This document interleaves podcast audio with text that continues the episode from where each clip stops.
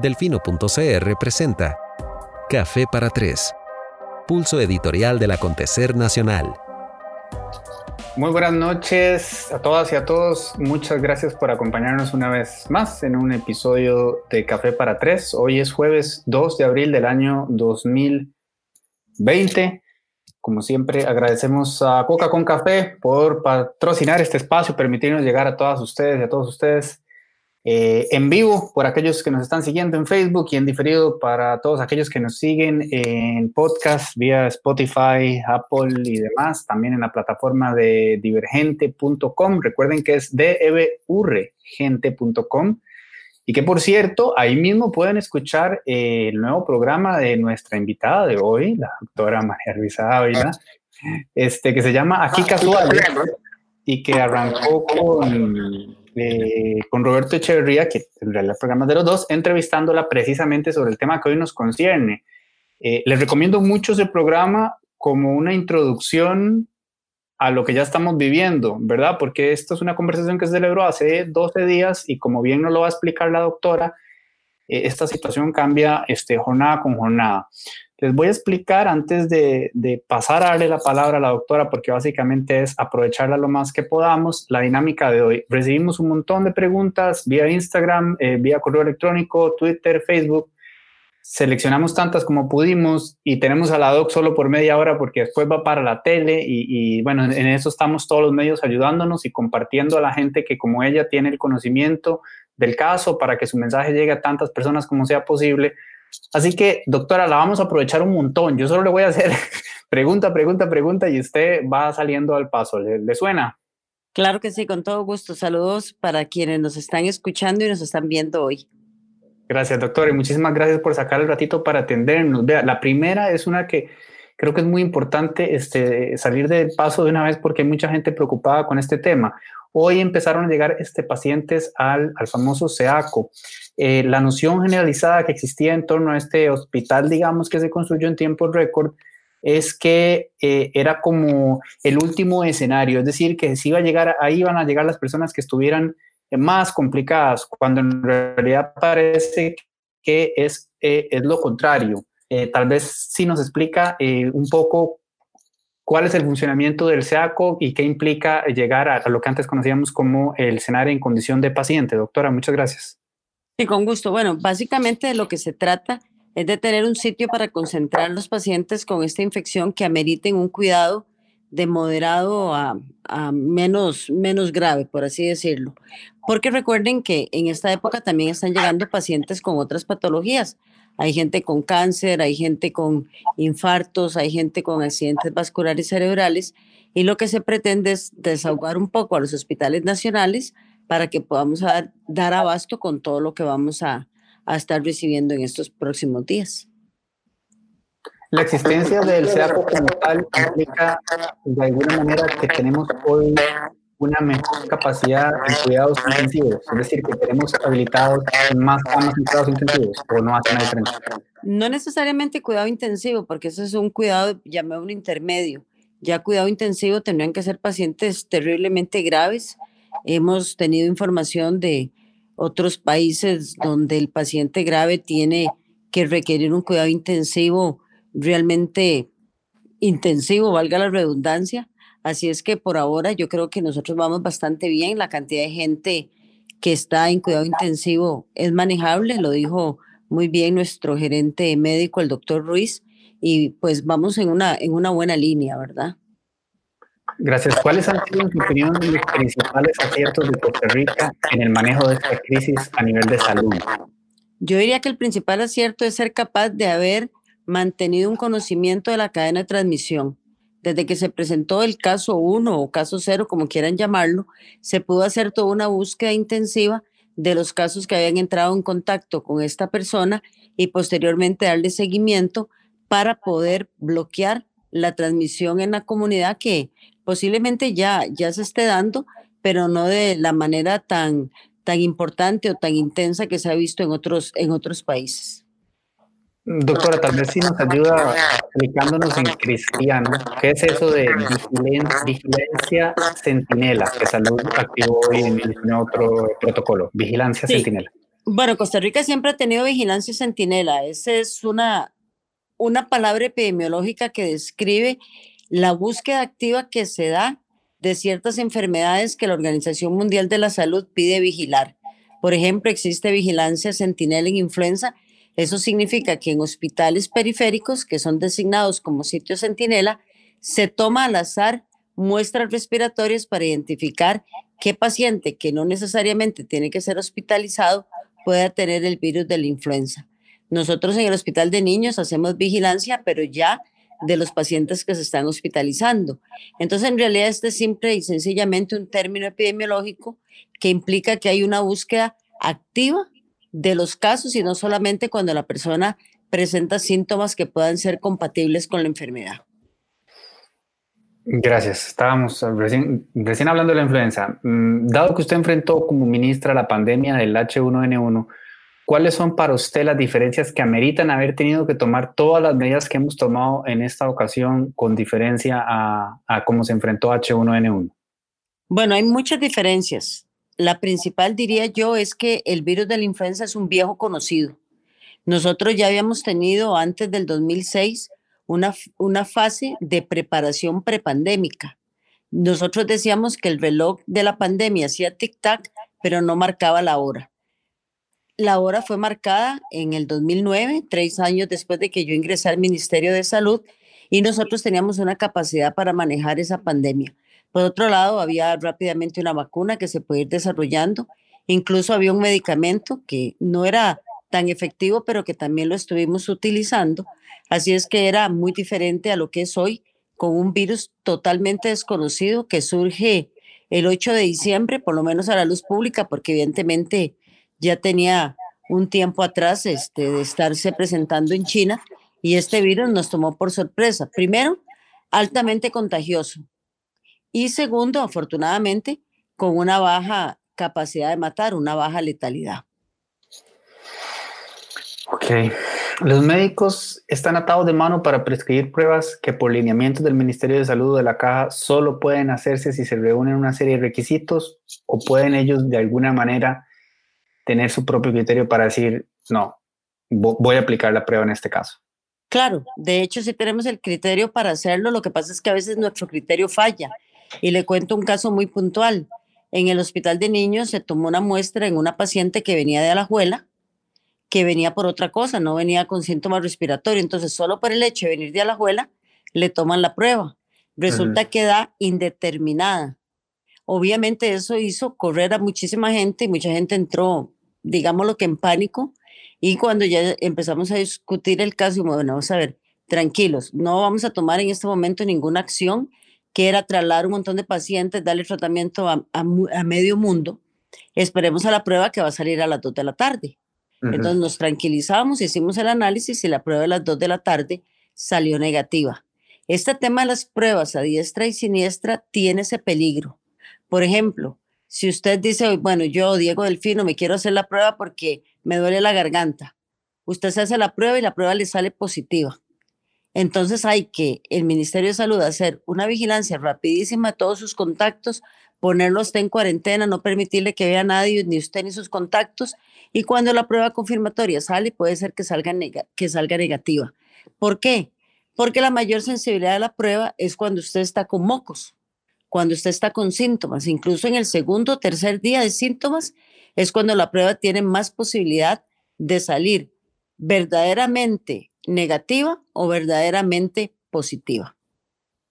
Pues hablando precisamente entonces de, ese tema, de, de, cuándo es mejor hacer las pruebas y de, y de qué forma aplicarlas, hablando de la propuesta de Tomás de Camino y Santiago Núñez que dieron a conocer en el programa anterior y que también este, publicaron un artículo recientemente en Delfino CR donde, digamos, la detallaron más, que básicamente habla de, de test masivos y obtener un rastro epidemiológico ¿Sabe usted si Costa Rica se lo ha planteado como una meta? ¿Cuáles serían las limitantes en caso de avanzar por ese camino? ¿Está usted de acuerdo con la estrategia del gobierno respecto a no testear de forma masiva todavía? Y, un poco también relacionado a esto, ¿qué piensa la iniciativa de AMCHAM que se anunció hoy precisamente también en esa línea, ¿verdad? Para financiar este, cuantiosa cantidad de pruebas y tenerlas disponibles cuanto antes. Yo creo que hay que respetar los tiempos del Ministerio de Salud, que es el que tiene el conocimiento de todos los elementos sobre la mesa para tomar una decisión. Decir, hagamos test masivos, suena muy bonito, pero quien los tiene que hacer es el Ministerio de Salud y por supuesto que eso podría quitarle tiempo para acciones que verdaderamente sean costo-beneficio.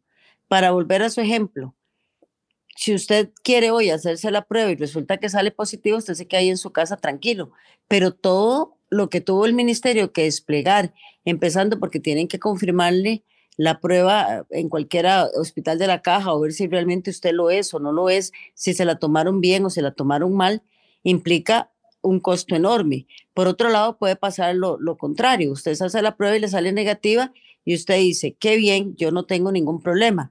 Y después empieza con mocos y en ese momento es cuando ahí se le, le salió la muestra positiva. Entonces, esto depende mucho de los tiempos epidemiológicos. La verdad, yo no entiendo mucho por qué la gente está tan desesperada por saber si tiene o no una infección, porque ya se sabe que las personas que son asintomáticas ya no transmiten con tanta efectividad el virus como antes se creía. O sea, sus cargas virales en nasofaringe, que es el número de partículas virales pasan de ocasionar una infección, no son tantas como anteriormente se llegó a creer. A todas y a todos nuestras disculpas. Como saben, Internet está más saturado que nunca y entonces, bueno, también hay que lidiar con eso. Pero sobre todo hay que lidiar con que tenemos muy poco tiempo para aprovechar a la doctora, así que voy a correr.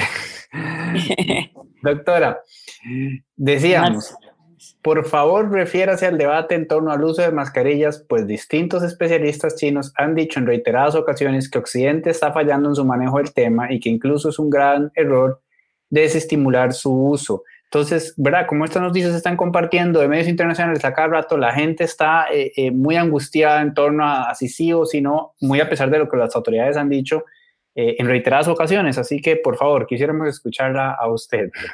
Bueno, precisamente en la tarde estaba revisando el posicionamiento de la Organización Mundial de la Salud al respecto, porque bueno, uno puede equivocarse y tener un concepto hoy, mañana necesita cambiarlo, pero la recomendación sigue siendo la misma en China es como muy tradicional usar esas mascarillas por su polución ambiental y también este, nosotros no tenemos necesariamente esa costumbre. Por otro lado, la mascarilla que hay que usar es una mascarilla de grado quirúrgico. Yo he visto videos de supuestos influencers explicando cómo hacer una mascarilla de ropa vieja que que les quedó en la casa y eso no funciona. Entonces, si hay que usar una mascarilla, número uno, tiene que ser de grado quirúrgico. Número dos, tiene que andarla bien puesta. Número tres, eso estimula que se esté tocando la cara cada rato. Número cuatro, si se humedece, se la tiene que estar cambiando y saber cómo desecharla. Así es que hay un montón de cosas que en este momento diríamos que en Costa Rica no se necesita. Quizás más adelante podría ser necesario en ciertas circunstancias. Cuando ando en el transporte público, porque no voy a estar a dos metros de distancia del resto de, de, de pasajeros o bien cuando ingreso a un ascensor donde también por el espacio no puedo guardar la distancia de seguridad. Pero en este momento de manera rutinaria y muchísimo menos esas que son hechizas que las hacen en cualquier lugar y que no ofrecen las características de seguridad, la verdad es que no está recomendado. Gracias, doctora. Una consulta que recibimos estudio en el TEC y aún están pensando que vamos a volver a clases después de Semana Santa. ¿Qué tan real ve usted esto? ¿Para esas fechas no estaremos incluso peor que hoy? Bueno, esa parte sí no sabría decirle porque esa ya es una decisión del Ministerio de Salud. Vemos cómo los casos van a ir creciendo porque cada vez, aparte que se hacen más pruebas, va a haber más personas que se están contagiando. Un, un factor importante que debemos tomar en cuenta es la, el porcentaje de positividad de esas pruebas que todavía en nuestro medio anda entre un 10, un 13%. Si usted, por ejemplo, compara con lo que pasa en Panamá, en Panamá prácticamente la positividad es de un 19%. Entonces, esos son los detalles que hay que ir midiendo a la hora ya sea de relajar las indicaciones que el ministerio ha dado o bien endurecerlas. De contraer la enfermedad, ¿hay posibilidad de quedar con algún daño pulmonar? Le pregunto pensando especialmente en personas con problemas autoinmunes. Bueno, ha sido muy interesante porque los reportes que han salido recientemente dicen que el paciente inmunosuprimido no tiene un riesgo mayor que el de la comunidad sin problema, sin ese problema de salud. Un factor que sí se ha estado mencionando como agravante es el hecho de ser fumador. no exfumador, ¿verdad? Porque eso me lo han preguntado. Un fumador activo el día de hoy, lo mejor que puede hacer si quiere cuidar su salud es dejar de fumar. ¿Cuál ha sido la causa de que a los niños el virus no les afecte tanto como a los adultos? Hay varias razones. Las dos que son más posibles son, una, que durante el año los niños se exponen a otros coronavirus. De hecho, por eso les decimos a los chiquitos los mocosos, porque siempre andan con mocos. Y ese moco posiblemente es ocasionado por otro rinovirus. Entonces, digamos que hacen una reacción cruzada de anticuerpos que los tienen elevados para un coronavirus, pero es capaz de neutralizar otro. Y la que es como más plausible es que los niños tienen receptores pulmonares que son muy eficientes, se enfrentan al virus, lo logran neutralizar sin producir un daño externo. En cambio, un adulto, sobre todo hombre, el virus se pega en ese receptor, ese, ese receptor lo destruye y cuando lo destruye también daña células pulmonares. Entonces la persona tiene una complicación de neumonía que es lo que puede llevarlo a la muerte. ¿Puede una mujer embarazada transmitir el virus a la criatura que tiene gestación? Sí, es una posibilidad que se ha venido presentando. Sin embargo, por ahora son datos anecdóticos porque recordemos que esto tiene tres meses, ¿verdad? Entonces no hay un número suficiente para decir esto es lo que pasa. Usualmente, y bueno, ahora la, la gente en España acaba de publicar un caso de un niño recién nacido afectado por este virus. En términos generales les va bien. Y los mismos españoles, en diferentes conferencias que hemos tenido con ellos, refieren que el recién nacido hijo de madre positiva únicamente hay que vigilarlo entre 24 a 48 horas, pero que la experiencia de ellos es que estos niños no se han complicado. ¿Tiene usted una idea de qué porcentaje de la población de Costa Rica son personas de la tercera edad y qué porcentaje de estas personas eh, tienen enfermedades que aumenten su riesgo? Bueno, no tengo el porcentaje a mano, pero sí puedo decirle de revisiones anteriores que había hecho que desgraciadamente en Latinoamérica, no solo en Costa Rica, la gente está envejeciendo mal. Envejecer no es sinónimo de enfermedad. Vamos adquiriendo enfermedades por los malos hábitos obesidad, hipertensión, diabetes, no hacemos ejercicio, comemos mal, vivimos súper estresados, somos fumadores, etcétera, etcétera. Entonces, el adulto mayor tiene un riesgo altísimo, sobre todo cuando sobrepasa los 70 años, de que si una enfermedad, si el coronavirus lo ataca, pues tiene un riesgo de terminar en cuidado intensivo o bien de morir. Pero de nuevo, no son sentencias de muerte y yo creo que el mensaje de esperanza es que más del 80% de las personas que se enferman por coronavirus COVID-19 sobreviven sin ninguna secuela. Para retomar algo que usted mencionó antes y nada más dejarlo clarito, sí podemos dar por sentado en este momento que con, usted lo ha mencionado, hay poca información, pero con la que ya existe, se puede decir que los pacientes asintomáticos de COVID-19 tienen menor capacidad de transmitir el virus en comparación con aquellos que han desarrollado los síntomas.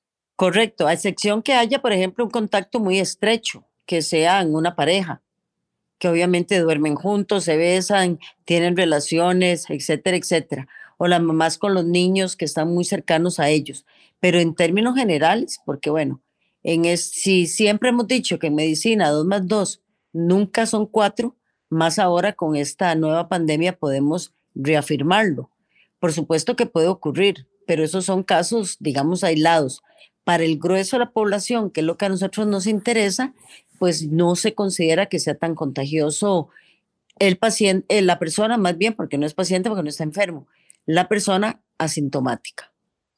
Las recuperaciones que estamos viendo alrededor del mundo es simplemente el cuerpo del paciente luchando contra el virus o ya hay algún tipo de medicamentos asistiendo. Hay varios medicamentos que están asistiendo. Por ejemplo, en las unidades de cuidado intensivo todos los medicamentos que se les da al paciente para ayudarlo a recuperar su salud. En algunos lugares se ha estado utilizando, que todavía hay muy pocos datos, suero de paciente convaleciente, que de hecho es lo que está haciendo la Universidad de Costa Rica, que, que en lo personal me parece una excelente idea.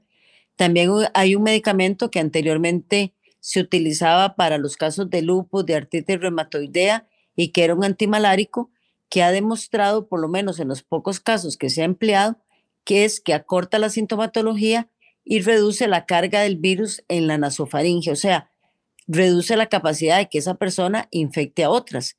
La ventaja de este medicamento es que es genérico, hace añales, se perdió la patente, es barato, es fácil de producir y nosotros en el país tenemos una dotación enorme.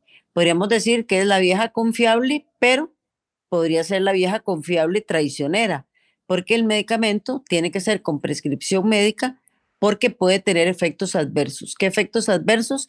Problemas cardíacos y también problemas oculares. Doctora, de nuevo, sabiendo que la información cambia a muy rápida velocidad, pero ya existe algún tipo de consenso en torno a la posibilidad de que el coronavirus afecte a una persona más de una vez, pues se reportaron algunos casos en, China, incluso en Japón. ¿Y, cómo afectaría esto de ser cierto? Es decir, que se pueda uno reinfectar. El tema eh, famoso de la inmunidad de grupo, del que tanto se ha estado hablando como escenario salvador eh, antes de que llegue la, vacuna. Sí, bueno, si este virus no muta, y por eso son importantes los estudios del linaje viral, o sea, cuál es el linaje que está circulando en Latinoamérica, si es el mismo linaje de, China, de los asiáticos, etcétera, etcétera.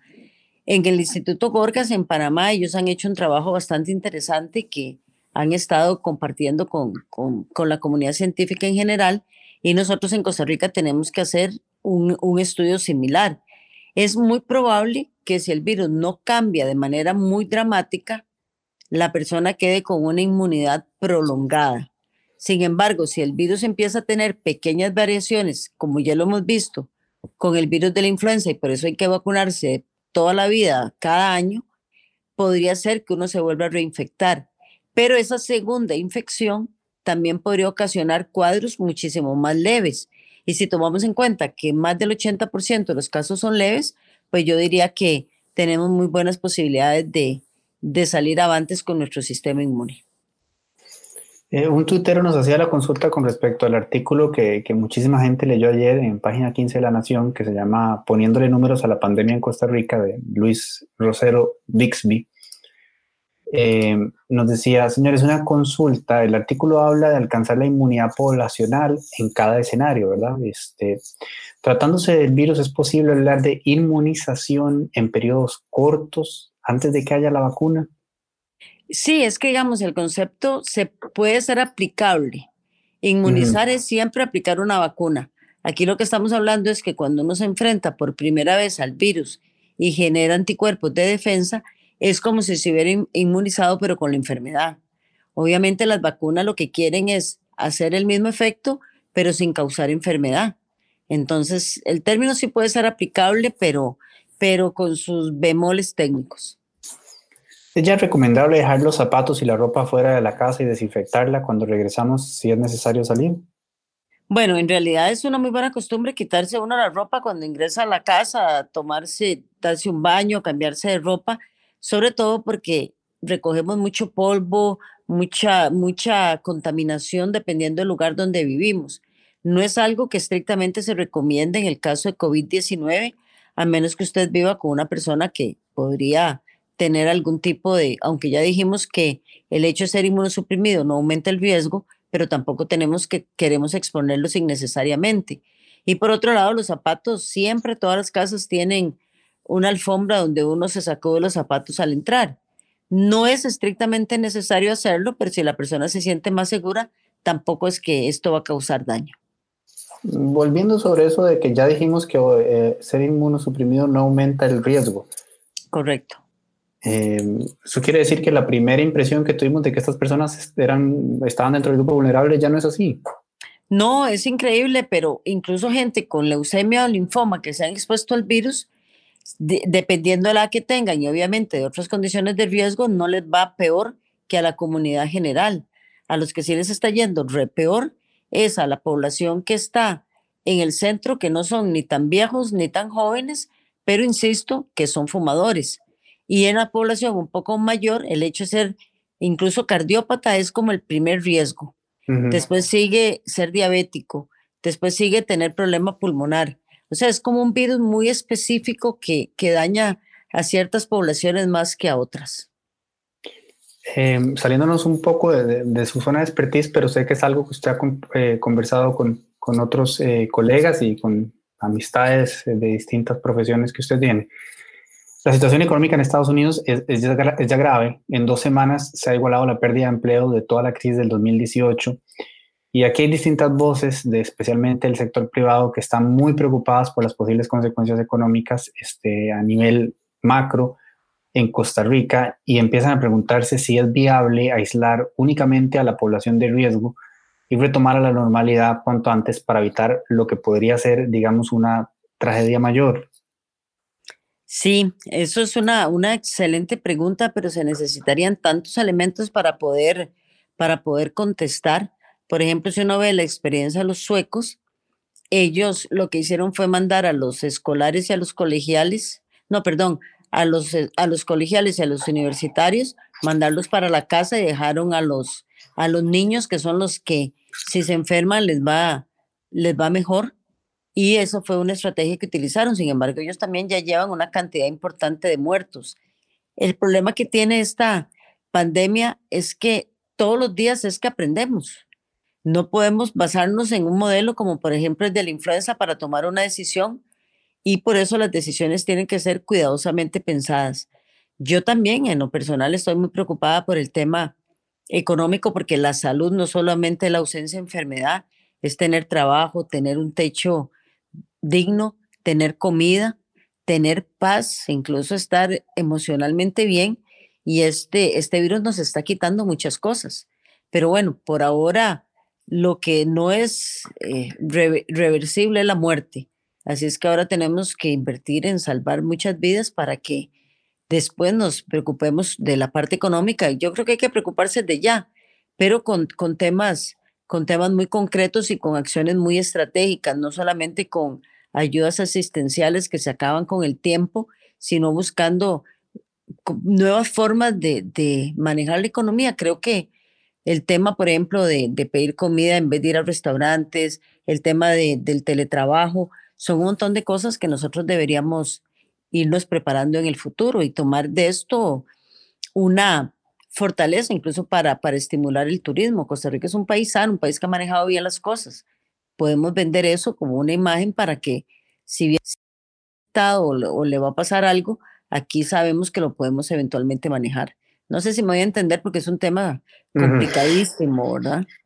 No, no, sí se debe entender perfectamente. Doctora, ya usted casi va para la tele, así que solo le voy a hacer dos más eh, muy rápidas.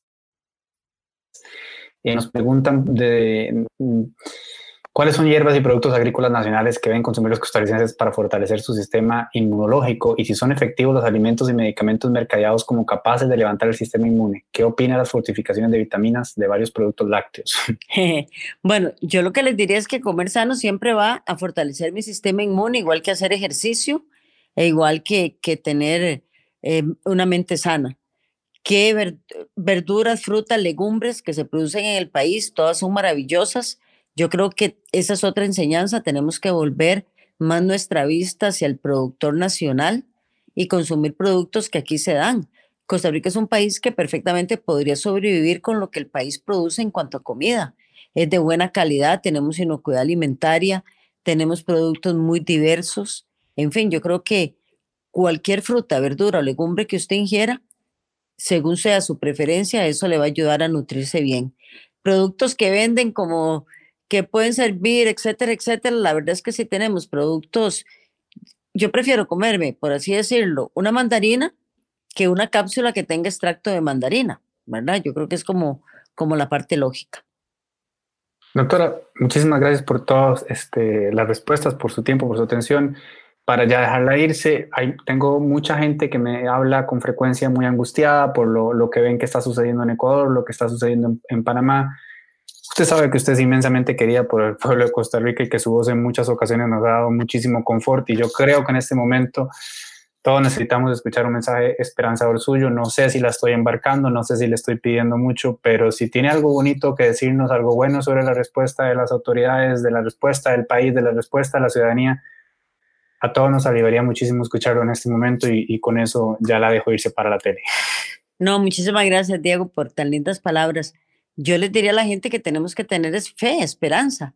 Costa Rica es un país que hace más de 100 años apostó por invertir en la salud.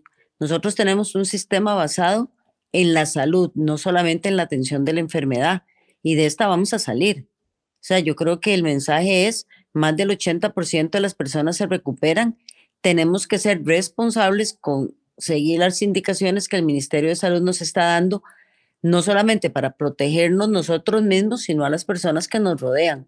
Pongámosle rostro a esta emergencia y veamos que si ese rostro es el de mi mamá, el de su abuelita, el de su papá, el de su abuelito, yo creo que seríamos más conscientes para tomar las medidas que el ministerio ha recomendado. Y en manos de Daniel Sara, yo la verdad que me siento muy a gusto. Él es un hombre muy capaz, muy estudioso, muy serio, muy responsable. Tenemos un muy buen ministro de salud. Muchas gracias, doctora. Muy bien, que pase muy buena noche y mucha suerte con la siguiente entrevista. Un abrazo a todos, nos vemos pronto. Hasta luego. Hasta luego, gracias a todos y a todas.